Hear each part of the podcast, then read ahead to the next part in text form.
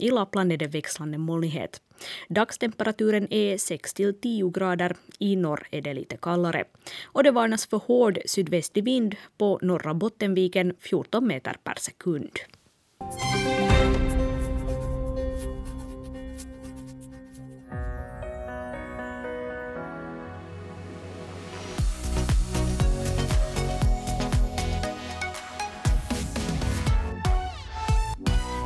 Och här fortsätter nu Naturväktarna när klockan är ja, snart fyra minuter över tio. Hjärtligt välkomna med. Ring in på 0611 12 13. Men hörni, jag tror vi ska gå vidare i brevskörden. Och här har vi en mycket intressant uh, myrstack på gång, Annika. Ja, det var den du ville ha till näst. Så då ska jag leta fram på myrstacken.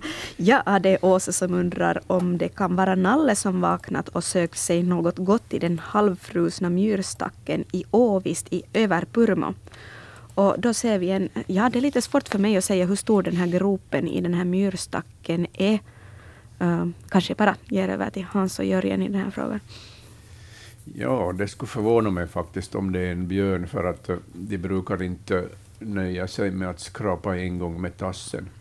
Ehm, I och för sig så skulle det passa med en, en björntass eh, som har skrapat till på den här myrstacken, men björnar brukar nog vara så envisa så att de gräver ur halva stacken åtminstone.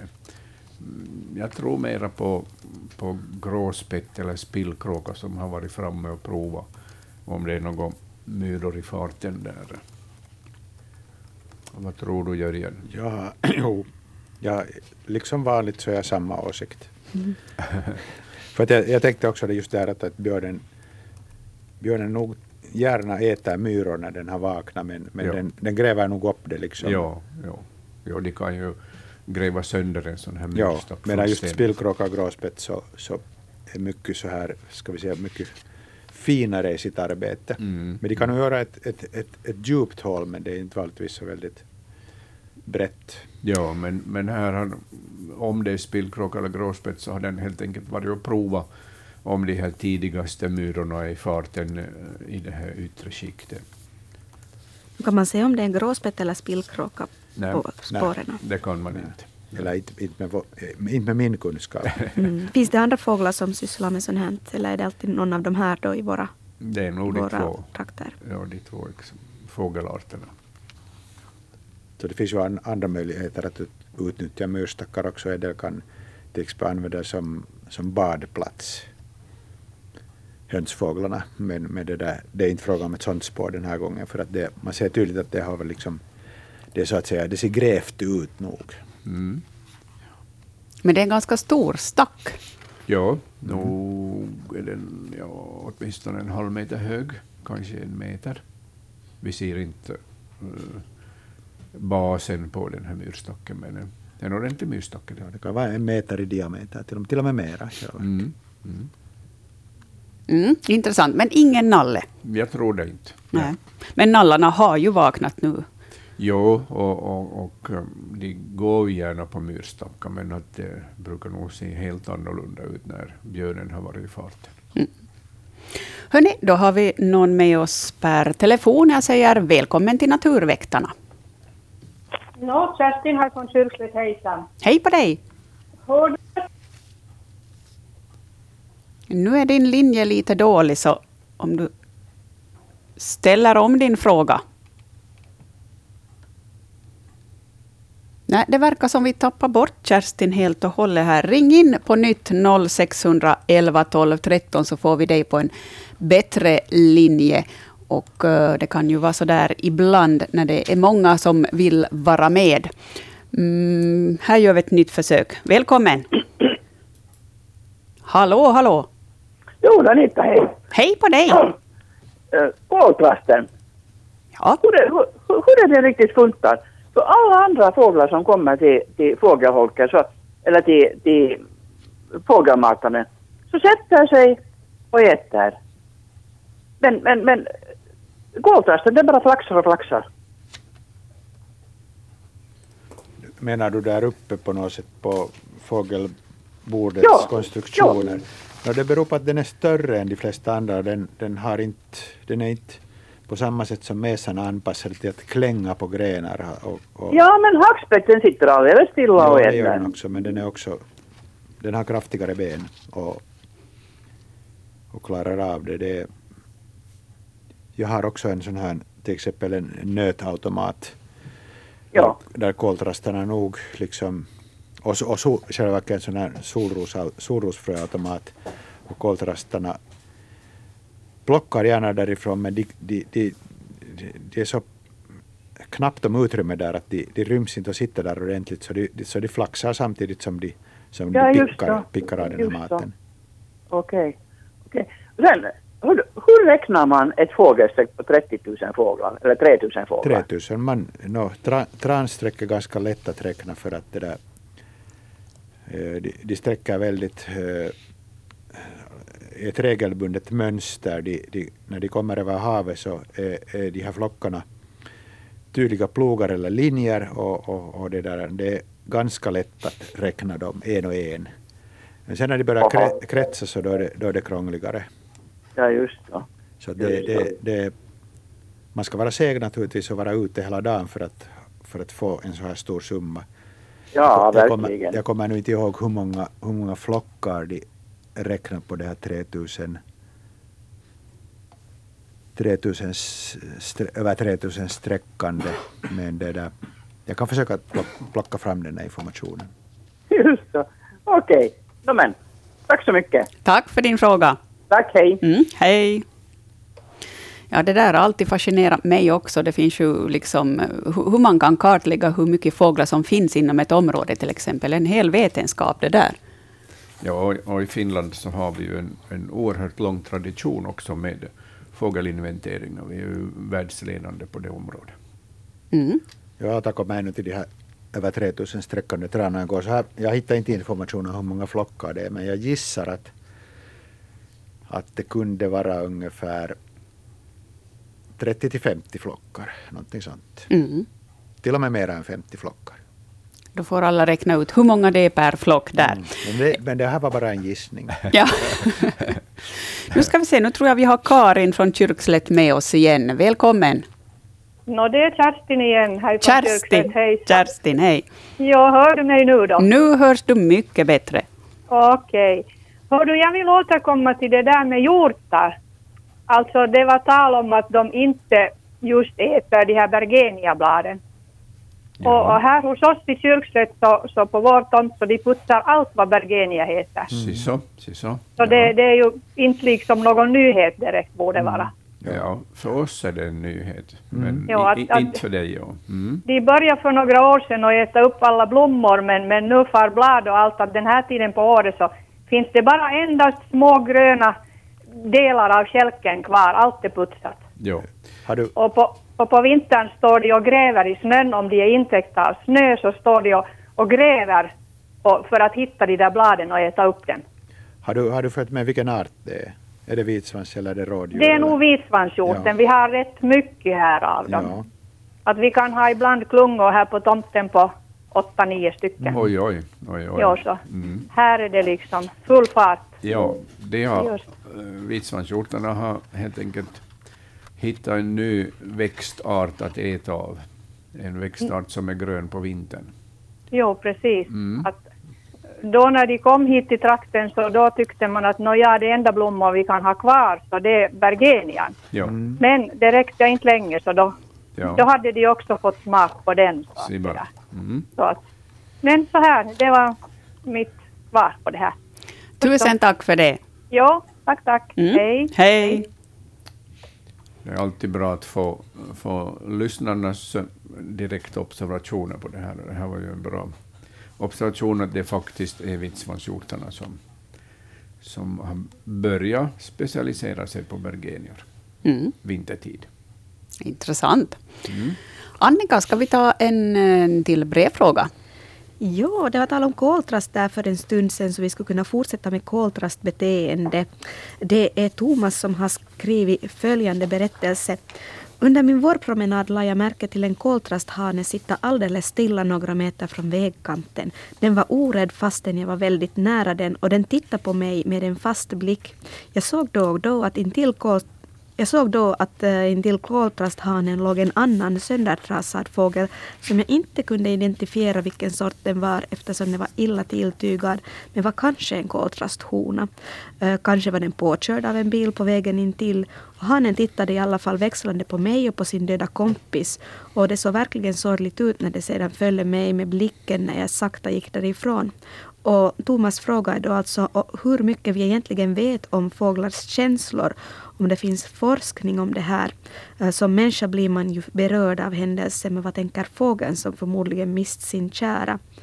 Och händelser som det här inträffar ju hela tiden i naturen, men Thomas undrar om fåglar har känslor och i så fall uh, säkert är det fråga om mer primitiva än människas. Har ni koll på fåglarnas känsloliv? Hans och Jörgen? Ja, vi vet ganska lite om det. Men det vet man i alla fall att, att eh, så att säga, de högt utvecklade, de som lever i, i lång, långlivade par som svanar och tranor och gäss, så, så de, de kan sörja sin förlorade partner uh, på det sätt som, som vi människor uh, definierar sorg. Men hur det sen är med, med till exempel trastar, uh, i vilken omfattning de sörjer, så det vet vi inte. Men uh, det finns inga... Det är oerhört svårt att, att undersöka det vetenskapligt förstås, den här mm. sorgen. Är de partrogna koltrasterna? Nej, nej, det är det inte, utan, utan de bildar par varje år på nytt. Skulle man kunna bilda den ett par för i år? Nu är det möjligt. Jo, jo. Men då fick Thomas i varje fall svar på en fråga, att hur mycket vet vi om, om fåglars mm. känsloliv? Och det är ganska lite. Det är ganska lite, ja, därför att vi kan inte kommunicera med fåglarna direkt. Men, men, som sagt, det finns ju många observationer på, på sörjande svanar och tranor och gäss, och där vet vi mera. För att, eh, och det har förstås att uh, göra med att de lever i livslånga parförhållanden. Men uh, i vilken omfattning koltrasthannen har sörjt sin hona så, så kan vi inte säga. En mycket intressant fråga. Ja, ja. Mm. Det, det, är mycket som vi inte vet än i naturen. Mm. Tur det, så har vi någonting. Lyckligtvis. ja. ja. Hörni, nu hade vi ett samtal på gång här, men det kom av sig lite. 0611 12 13 är ju telefonnumret. Så då tänkte jag vi skulle... Nej, där kom det. Hallå, välkommen med. Eh, det här är Ann-Katrin, hej. Hej på dig. Det där jag skulle fråga att vad kan man göra när uh, getingarna bygger bo i småfågelholkar? Ja, man kan sätta upp en, en extra holk eller två extra holkar så att småfåglarna har, har lediga holkar att häcka i. Det är ju ett, ett, ganska, ett ganska effektivt sätt. Har du, Just har, har då i samma trä. Har ja, i grannträdet också. Jag, jag till exempel har 30 fågelholkar på min lilla tomt i 1000 kvadratmeters tomt och de är inte alla bebodda. Men jag har också Jaha. haft det här att jag har haft getingar i, i en del av dem men, men det finns ändå alternativ för de här tättingarna att häcka i en annan holk. Jo, har men du... man får inte bort de här fåglarna från den holken som de är i, eller de här getingarna från den holken där de bygger sitt bo. Jag skulle inte försöka ens, men det där. Hans kanske har en annan åsikt. Nej, jag tycker väl att vi håller på getingarna, för ja. de behöver ju finnas. De också ja, de är oerhört visst. viktiga i, i naturens uh, ekologiska väv. Så att, uh, jag skulle nog säga att vi gör som Jörgen, att vi sätter upp extra holkar så att det räcker både åt getingar och åt småfåglar. Okej, okay. Ja de kommer år efter år och mm, bygger ja. där men ja. vi måste prova på det ja, här. Ja, du, prova du, kan, på du kan dessutom göra om du, om du just inte vill ha dem i den holken så du kan prova på att flytta på den och sätta den på en, på en annan sida av trädstammen eller olika alltså alternativ. På, vinter, det, på vintern kan man göra sådana saker för där är ju, det är ju ingen är på det sättet beroende av holken att de inte skulle kunna uh, välja en annan. Alltså mesar övernattar ju, övernattar ju holkar och de kan ju välja, välja en annan. Eller jag väljer också den här holken fast den finns på lite annat ställe. Men getingarna kan vara ganska känsliga med det här mikroklimatet och, och olika andra faktorer där i omgivningen. Just det, ja. Men, tack för det här. Tack ska du ha. Mm. Tack. Hej då. Hej. Här ska vi genast haka på med en brevfråga som faktiskt kom eh, med vanlig snigelpost idag. Så Eh, Jörgen och Annika, ni kan inte se de här bilderna, men eh, Hans har betraktat dem. Och det handlar också om eh, getingar. Det är Ola Sandvik i Björkeby i Korsholm som har skickat in tre stycken fotografier. Här är ett intressant byggverk i mitt uthus. Han tog en bild under byggskedet år 2014 och så gick det tre år och getingarna byggde till. Kan jag kalla det förstuga eller kvist? De hade också annat mönster och färg på tillbygget? Har det kanske blivit modernare med en annan stil? Eller kanske det inte hör till samma släkt? Intressant fråga. Och här har alltså han skickat in tre fotografier. Och här är ett eh, ganska vanligt getingbo först, med mycket fint eh, mönstrat, tycker jag. Och sen då, tre år senare, har det kommit en liten förstukvist, eller vad ska vi kalla det där, Hans? Ja, det är alltså eh, en annan getingart som har byggt. Det är två olika getingarter som har byggt här. Och, och de, har ju, de har, bygger ju på, på sitt speciella sätt, de här olika arterna. Tyvärr har jag ingen eh, litteratur med där det finns eh, de här två de här olika arternas eh, bon, men, men jag tycker att vi ska reda ut det här till nästa gång, så att mm. vi kan berätta vilka arter det är frågan om. Det har bildat liksom ett litet radhus där, kan ja. man säga. Mm. Skulle det kunna hända att en tredje art skulle bygga, bygga på där, när det, grunden är så där fin? Det är mycket möjligt. Det här gamla boet så det är ju övergivet, så de stör ju inte varandra på något sätt, utan det är ju alltid det här nya, nya boet som är det bebodda boet.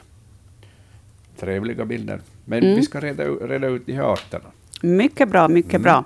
Uh, Ola har också en, en annan fråga här som vi kan ta med samma då. Han tvättade på torsdagen och skulle tvätta igen på lördag. Då var fårorna där tvättmedlet skulle vara fullt med solrosfrö och ett möss hade kommit från garaget. Otroligt, och han undrar här humoristiskt om de har släpkärra vid transporten. För fem år sedan hade de en stor hög i bastukaminen, eh, som jag också skrev om då helt rökigt inne när det, man skulle bada här. Jag hade en släpkärra mössen när de flyttade solrosfrön. Nej, utan de transporterade i, i, i det här munnen förstås, eh, proppar munnen full med, med det här frön. Och, och det är idoga, fast det är eh, lång väg, så springer de samma rutt hela tiden. De lägger ut ett, ett spår, luktspår som de följer. Och de har gott om tid. Det finns gratisföda där bara att plocka i sig och äta och så är man mätt och sen fortsätter man att transportera de här fröna. Jag minns att han, han skrev för några år sedan att, att de hade fyllt uh, bastuugnen eller uh, de hade satt frön bland stenarna i bastuugnen så det blev en himmelens rökutveckling uh, när han skulle elda bastu. De är idoga de här, de här mm. mössorna när de, när, och sorkarna när de lägger upp sina förråd flitiga djur. Ja. Mm. Bra, roligt. Hörni, nu plingar det på riktigt bra här, så vi ska lyfta på luren igen. Välkommen med. Nej, där tar vi nästa. Välkommen till Naturväktarna. Hej! Hej på dig. Hasse, Hasse Lindholm på Snappetuna. Välkommen med. Tack. Hör du, mm, det var i fjol så, så matade jag ganska länge på med, med solrosfrön alltså. Och, och, och jag hade talgoxar, jag har en 20-30 holkar här, det var en 3-4 holkar som de matade och allt var frid och fröjd men så, så flög det inga ungar ut från de där holkarna.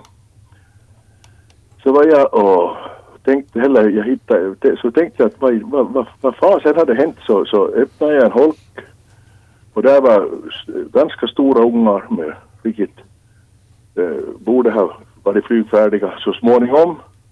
Så sprättade jag upp dem och så du gjorde en obduktion alltså och, och, och de var fullmattade med solrosfrön alltså.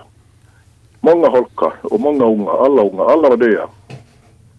Så det skulle vara ett varningens finger att man ska nog sluta med, med solrosfröna den här tiden alltså. För det, för det finns dumma föräldrar som, som börjar matta, ja, det var solrosfrön alltså. Ja, jo, de det, var, ju... det var en en överraskning för mig alltså. Ja, och de ska ju äta fjärilslarver, framför allt insekter av olika slag. Jo, och, och, och, det, var, det var i tre holkar som jag tog som jag hittade döda ungar och de var nog, alltså det var nog det var, det var nog samma problem i, i alla. Jag vet inte om, om någon har lagt märke till det tidigare men, men där jag hittade några ungar som flög ut och, och ropade och skrek här i buskarna så var jag och tänkte jag skulle se vad det har hänt. Liksom. Ja, har du gjort några observationer på det? Nej, det har jag inte men, men det har ju varit nog lite, kanske lite varningar för det här att den här ut, ut, ut, utfodringen på sommaren så kan leda till problem för många fågelarter. Ja, det, det var ju hemskt enkelt för föräldrarna till bara. De har tagit ungarna de ja. trodde, det var, trodde det var bra men, men de dog. Ja. Så det, det, det är nog att, att sluta upp med, med den här tiden nu till. Ja, det är ju meningen att de ska klara sig på insektföda under jo. sin häckning.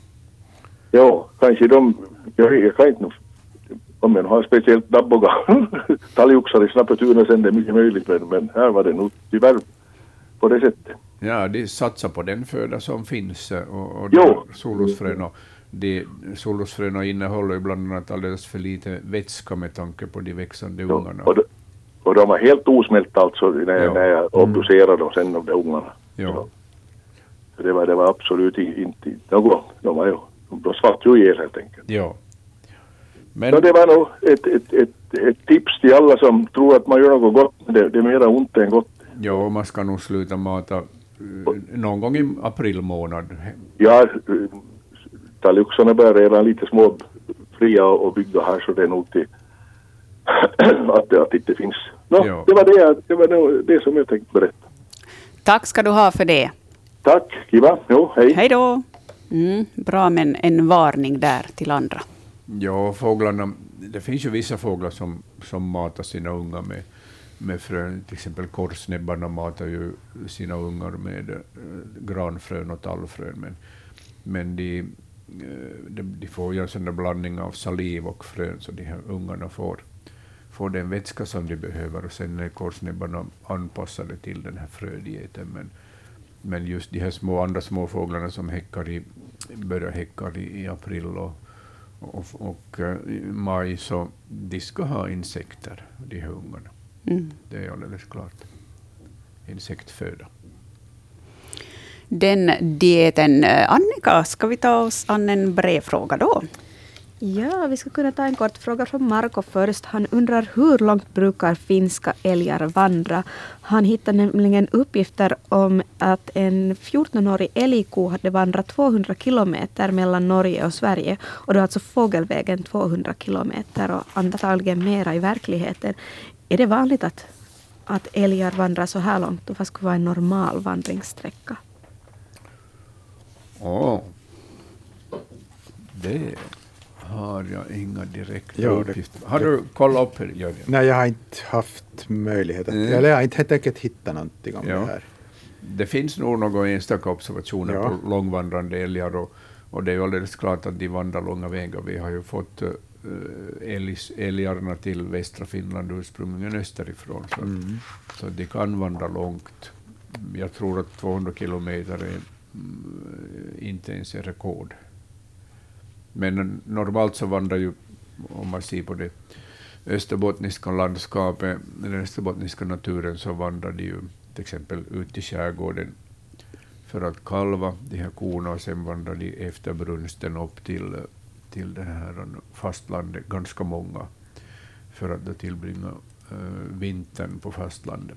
Det kan bli sådana vandringar på 50 kilometer, högst 100 men visst finns det långvandrande också, ja, speciellt i norra Finland. Ja, jag hittade alltså information nog om hur det är, man vet att i Sverige där älgar finns mm.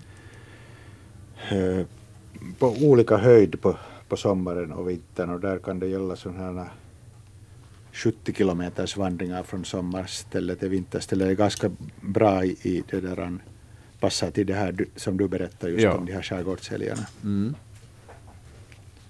Mm, intressant. Okej, okay, hörni, här plingar det på bara så vi svarar. Välkommen till Naturväktarna. Hejsan, det här är Håkan från aga och Snappaduna emellanåt. Och jag skulle ha en sån arkitekturisk, arkitekturisk fråga om ehm, um, fågelholkar. Det vill säga det här metallskyddet som det är bäst att sätta runt, runt uh, småfågelsholkarna.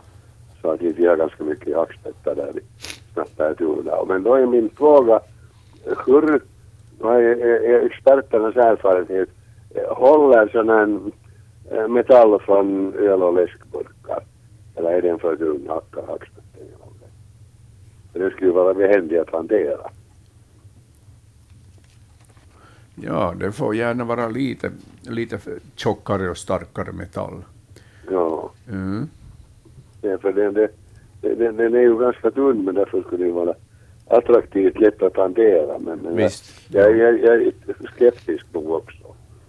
Jag, jag tror att de här hackspettarna, det är framförallt större hackspett som hugger sig in i det. De, de, de hugger sig nog genom den här tunna, tunna plåten från, från ja. ölburkar och läskburkar. Ja. Men det, finns, ju, det finns ett bra alternativ om du vill använda trämaterial, att du, att du lagar eh, extra skydd av vattenfast faner, ganska tunt vattenfast faner som du, som du borrar hål i och så ja, skruvar du fast på holken. Ja. Det, det är ju ett gott tips, för så metallhantering är alltid lite besvärlig det här för en amatör. Ja, större hackspettarna brukar lämna sådana holkar i fred som har förstärkning av hålet just med vattenfast faner. Ja, Hörru, det ska vi ta i bruk istället ja. för mm. att få klippa plåt. Ja. Bra, men hörru, det här rådet vill jag ha. Jag Bra. tacka. Mm. Tack ska du ha. Hej då. Mm, lite byggtips där. Mycket bra. Mm.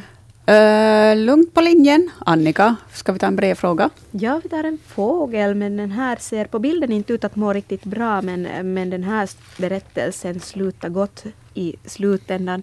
Det är Björn som fotograferar en fågel som ligger på marken och ser väldigt död ut. Och han skriver så här. Hitta inte ifrågavarande fågel i fågelboken.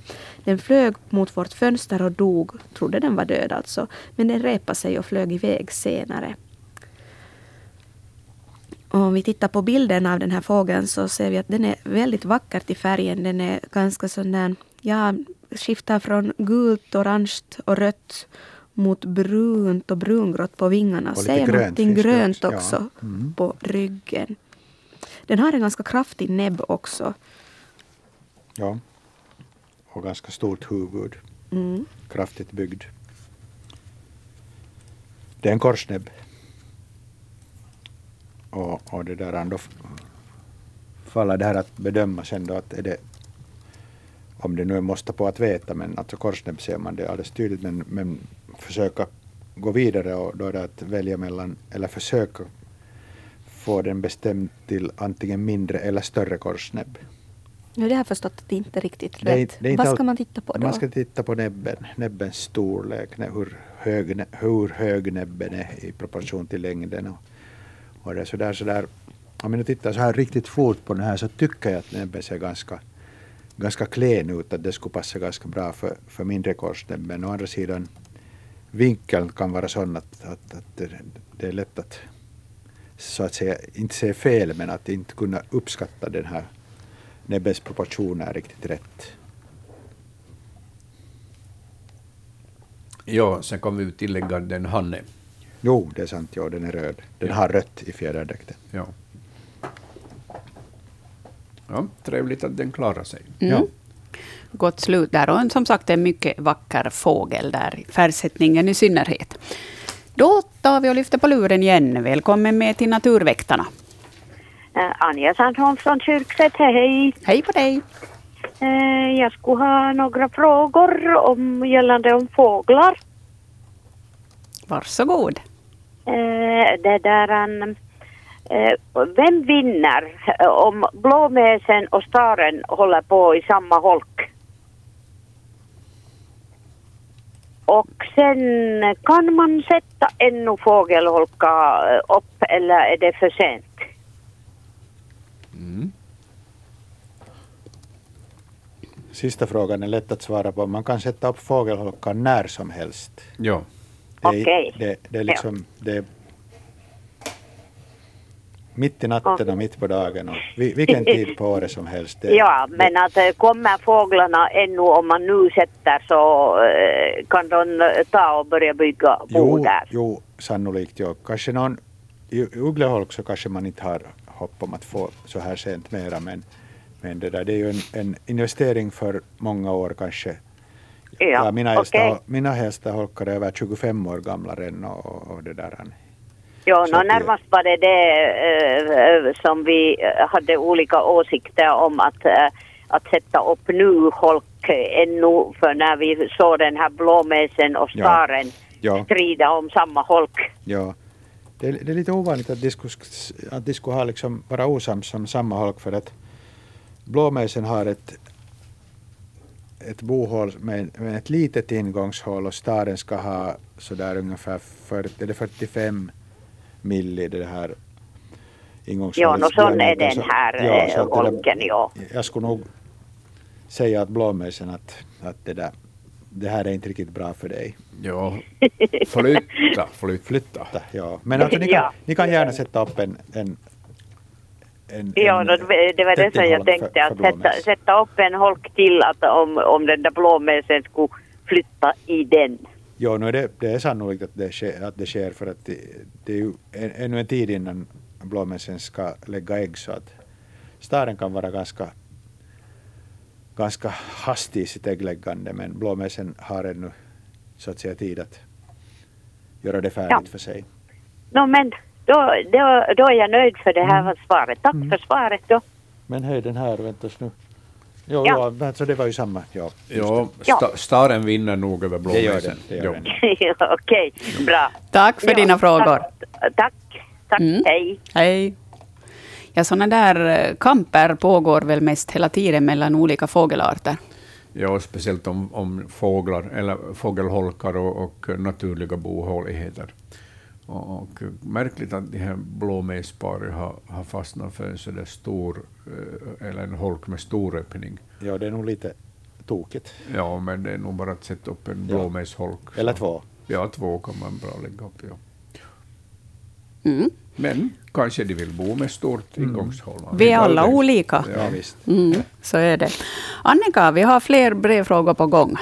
Jo, jag märkte att några frågor hade eh, bilden blivit ouppsatt, men vi har nu frågan som vi har allra sist i vårt bildkompendium. Så om Jörgen och, och Hans tar och uppdaterar bildbloggen så ser ni att det har kommit in upp mera frågor. Ja, och såklart ni som också har hittat in på svenska.yle.fi och kommit till vår bildblogg så uppdatera gärna sidan.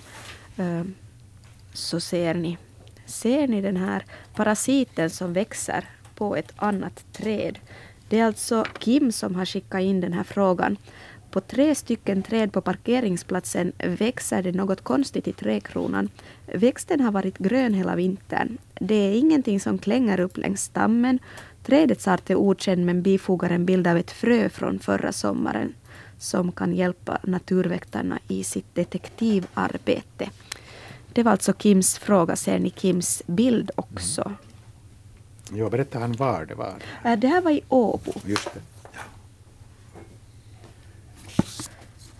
Ja. Kan du Jörgen beskriva hur den här grejen i trädet ser ut? Vad hittar du för kännetecken? Ja, den stora bilden så, så ser man att det är, ett, det är ett lövträd och där finns där finns knoppar på de här, de här små kvistarna, men sen finns här något grönt. Och så finns det en detaljbild där man ser ett sådant långsträckt grönt blad med, med sådana fem, sex tydliga nerver på det här bladet och en rund spets på bladet. Och, och, det är naturligtvis bra att lägga märke till att den här, den här okända växten är grön också på vintern. Och det här är mycket kännspakt växtsätt och utseende för mistel.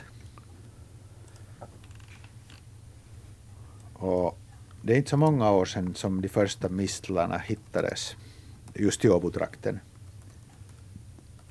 Men nu så har, har många då varit väldigt uppmärksamma på det här och, och det har hittats mistlar på, på många olika håll. Jag, trodde, jag tror att den, den nordligaste var, var från Jokkis, alltså nära Forsa. Men det finns nog misstankar om att det skulle finnas någon också i Tammerfors, men, men det kan också vara det så att de är introducerade till de här ställena. Och den växer ju som parasit på lövträd.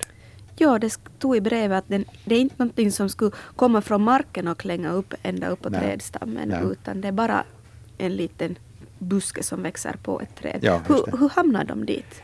No, det, var, det vanligaste sättet för, för de här fröna att hamna dit på trädgrenarna är att dubbeltrasten som äter mist eller frön eller bär så de här frön kommer genom, genom dubbeltrastens avföring och landar där på, på grenen och så, så det där börjar det här, den här växten att gro och, och, och hur det sen då sker när den tränger genom barken och etablerar sig där så det vet jag inte. Jag, har inte, jag är ju bara fågelskådare och ornitolog så det där, jag kan inte riktigt allt det här men det där, kanske Hans har någon bättre? Nej, men alltså de har ju stor växtkraft, de här rötterna, så de, de, de här fäster sig snabbt vid de här träden där de sedan hänger.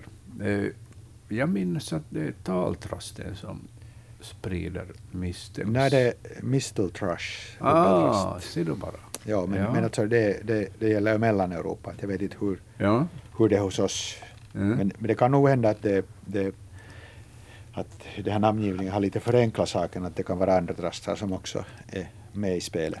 Jo, no, trastar äter ju bär överlag. Ja. ja.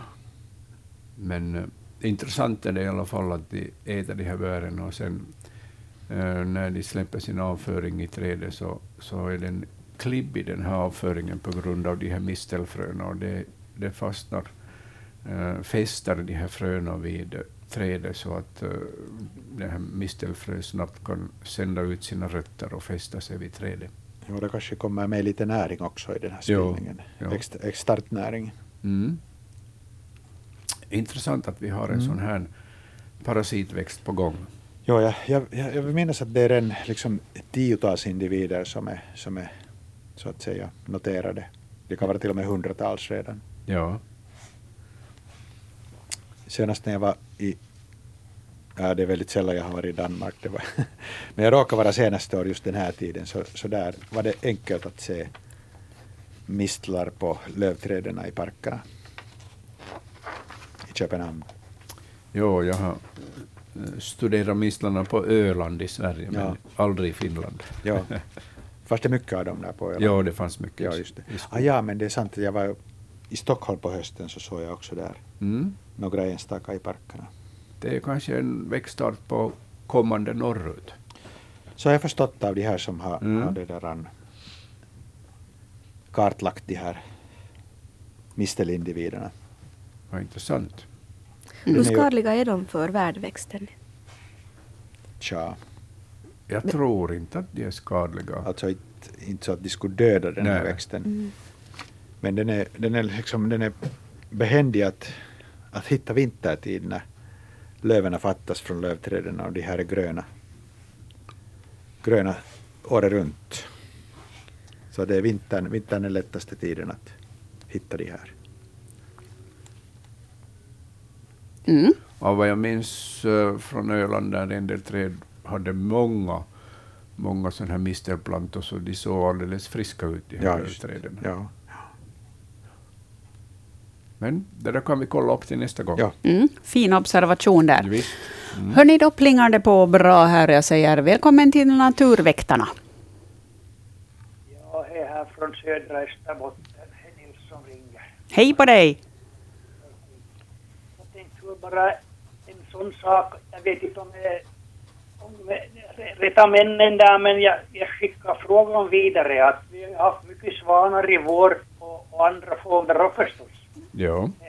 Det har varit någon vår som har varit så där mycket och till först, jag bor här vid, vid en strand och till först i våras så var de ju ute på åkrarna och, och hämtade mat och, så, och mot kvällen så kom de ner, ner till stranden när, när det blev öppet vatten och tvättade sig och de var över natt, första natten när de kom så var de över, över natt, hela natten här och, och jag uppskattar dem ungefär till en, till en 400-500 stycken. Ja. De var på ett ställe. Och, och nu undrar jag, deras avföring, är, är den farlig för, för, sim, för en simmare som går ut och simmar nu? Nej. Att fortsätter avföringen undan för runda eller blir hon upplöst på något slags vis? Nu blir Vi har det... haft, vi har haft ett litet fall, underligt fall här i närheten i alla fall. Jaha. Så jag tackar för uppgifterna om jag får dem. Ja, av vad jag vet så eh, utgör inte svanavföringen någon fara den här tiden på året. Det är så kallt i vattnet så att de här, till exempel salmonellabakterierna så, så kommer inte igång på, på allvar. Inte. Så att eh, jag skulle inte säga... Bakterien överlever inte nog länge då heller. inte. Nej. Och de ska inte vara heller, salmonellabakterier ska inte vara särskilt vanliga i Nej. Nej. svanars och gäss avföring. Det är ganska ovanligt. Och, Ja. Så att risken, risken att simma i det där vattnet är, är, är mycket liten. Så har vi ju skarvarna till det som har kommit och jag har sett dem har varit, varit ner och ätit nog här och fisken nu men de, de åker upp till Åmyndingen i Lappfjärden. Ja. Mm. Där, där finns de. Ja, det finns mycket fisk i åmynningsområdet. Och kanske de hälsar på i Pilax också. Det är möjligt, ja. Jag tackar för uppgiften. ja. Tack ska du ha. Tack, tack. Mm. Hej. Om jag minns rätt så, så salmonella förekommer betydligt mer till exempel hos brushanar än, än, än hos eh, svanar. För att brushanar och andra fåg, vardagsfåglar så de brukar ju vara på sådana här dyiga ställen Mm. och, och söka föda. Och, och då söker de ju sig också till dyiga stränder som människan har smutsat ner. Så att svanarna är nog en, en, utgör en liten, liten fara. Mhm. Bra, då var vi nöjda med det och så svarar vi vidare här. Välkommen med i Naturväktarna. Ja, det var Berit från Österbotten. Hej. Hej på dig. Hör du, jag har funderat länge på en sak. Ja. Så länge min man levde så brukade vi alltid ha som sommarnöje här ute i Maxmo skärgård till fiska abborrar. Ja. Och, och det här, och så brukar vi rensa den då vi tog, tog i land och så vi tänkte sjöfåglarna får, får äta upp det renset så har vi färdiggjort det vi kommer hem. Ja. Men, men rata fåglarna abborron. ja. Jaha. Mm. Alla fåglar ratar abborrom, men också däggdjuren, därför att eh, det finns ett visst protein i den här rommen som gör att, eh, att eh, matsmältningen försvåras eller stoppas upp. Så det är ett försvarsmedel som de har i sig, den här abborrommen. Ja, precis. Ja, jag funderar länge på det. Jag tänkte, "Nå, jag måste förklara det det jag nu. Ja, abborren, när den leker så lägger den ju eh, hela sin rom i en sträng som, Mm. som den fäster på stenar och, och ris Ja. och vattenväxter. Och medan andra, andra fiskar så sprider ut sin rom på ett stort område med ett korn här och ett korn där. Ja, precis. Och, ja. och just att, att den här abborrommen är, är, är, eh, hänger ihop allt i ett, så, så Ja. det, det har gjort att abborren har varit tvungen att utveckla då ett skyddande protein så att inte den här rommen ska bli uppäten. ja, just ja. Ja. Ja, precis ja. Men det här då, då brukar jag tycka är så gott att koka Ja. det här abborromnen. ja, det går bra att, att äta tillagad abborrom, Ste, stekt eller kokad, därför att det Jag brukar koka dem i, saltvatten Ja, och så mm. låta den svalna lite och så dra bort det här, eh, det här ro- romsex, Ja, den där hinnan. mm, ja. Jo, och så det, ski- skiva tunt på smörgås och gräslök. Ja, ja, det är gott. Ja, du, Ja. du har alldeles rätt.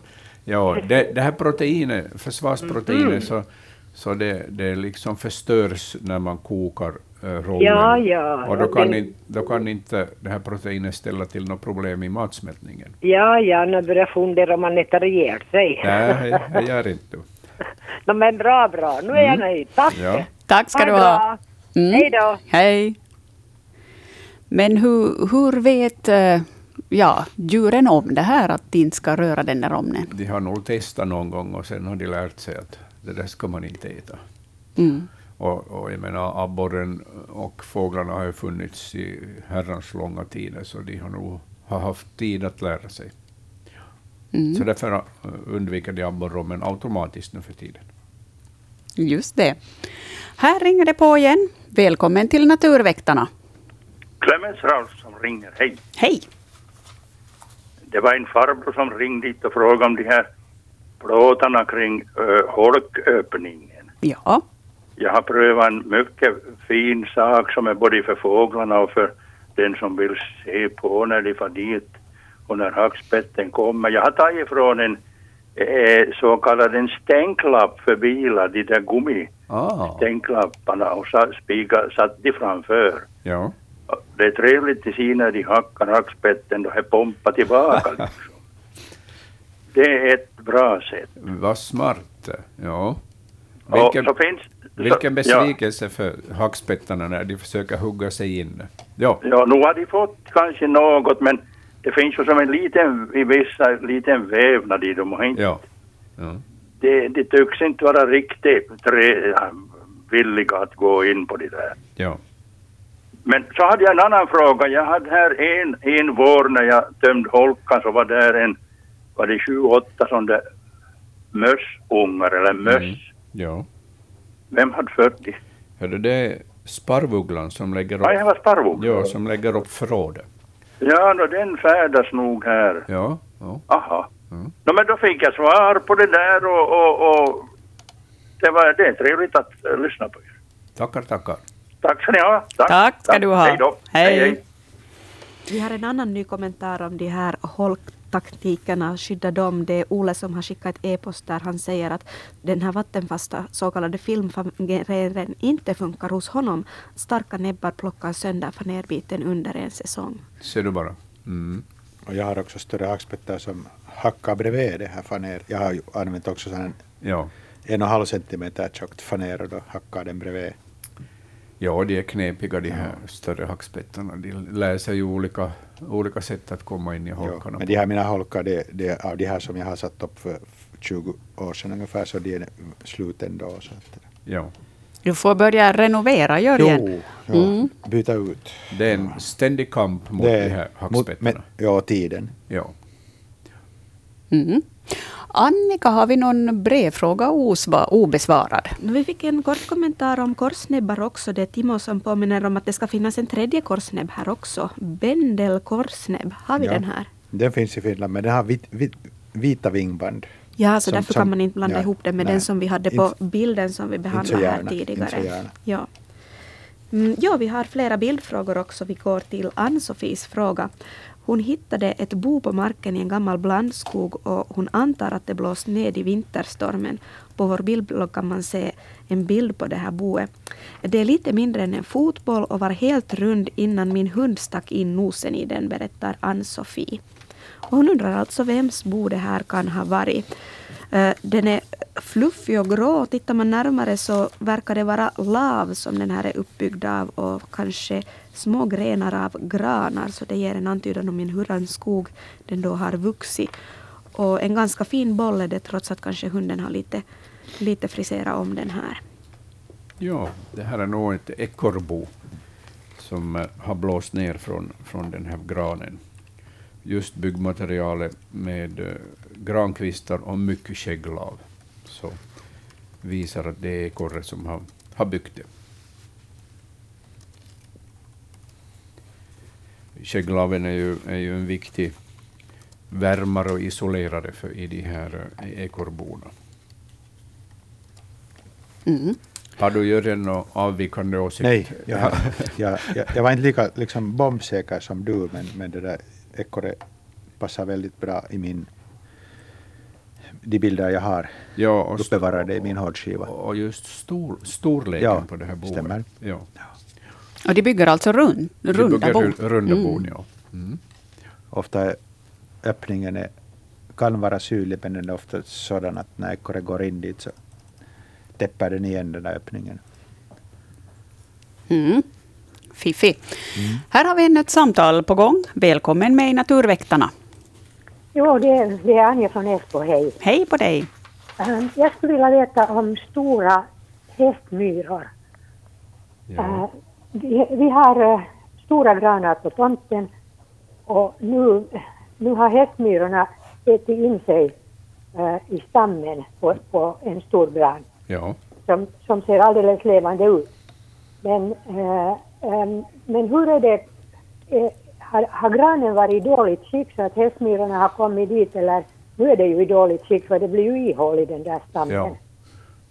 Det kan hända att det har varit början till röta i den här granen. Ja. Det brukar vara en sån där eh, bra början för hästmyrorna.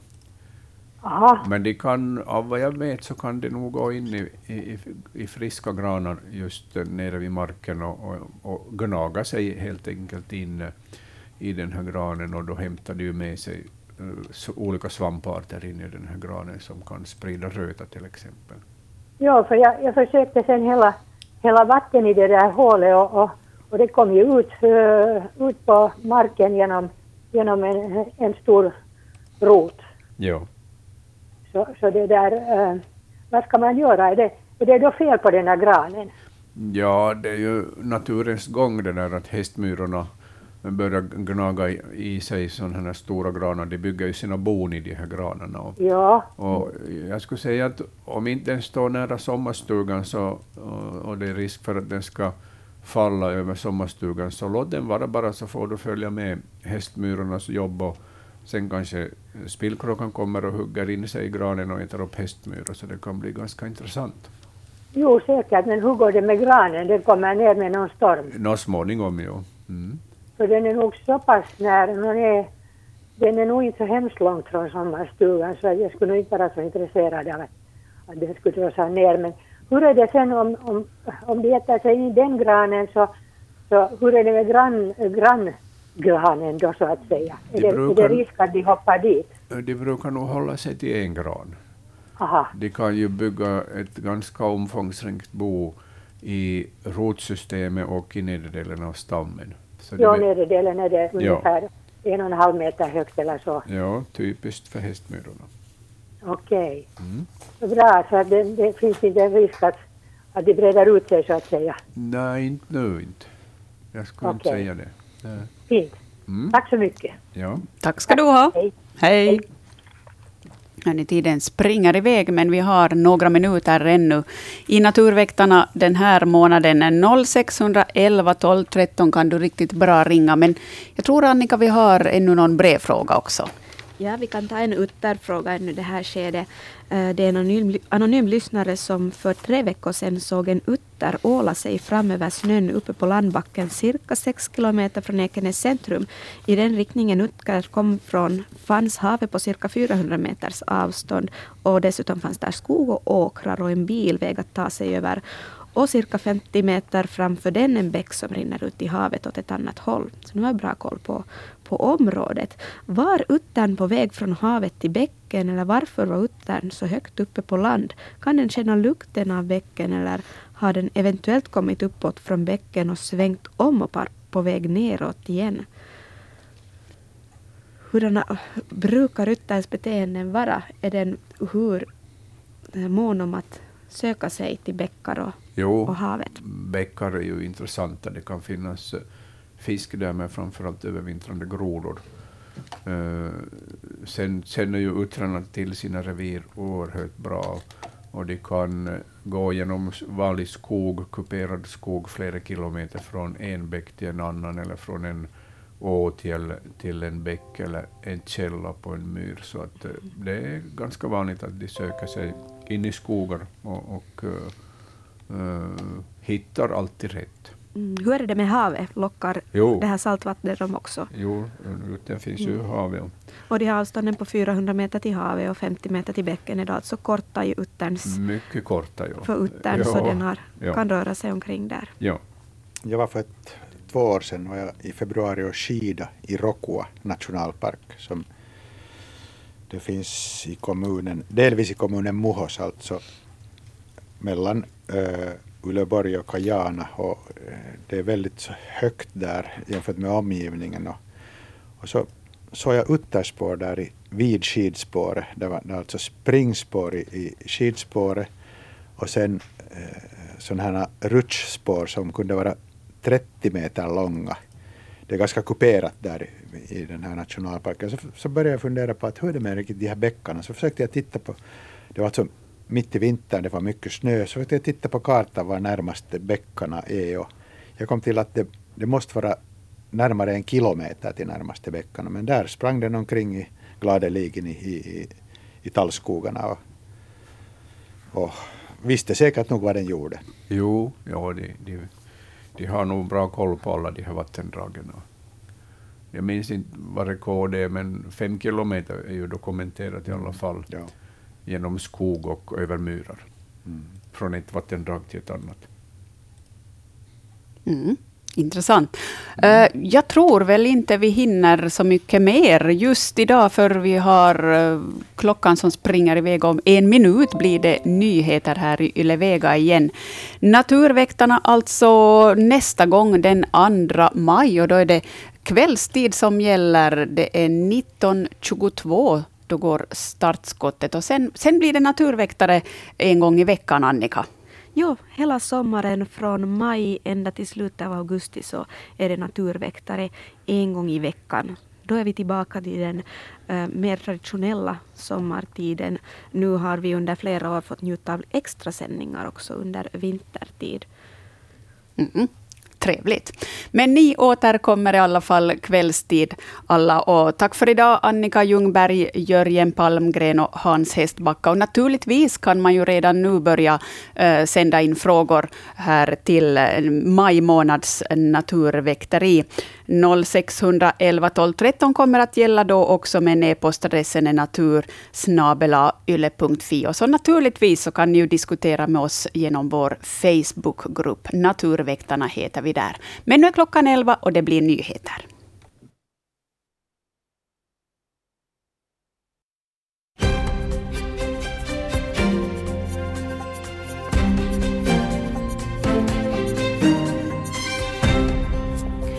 Omkring 70 procent av finlandssvenskarna kommer att rösta på SFP i riksdagsvalet den 14 april.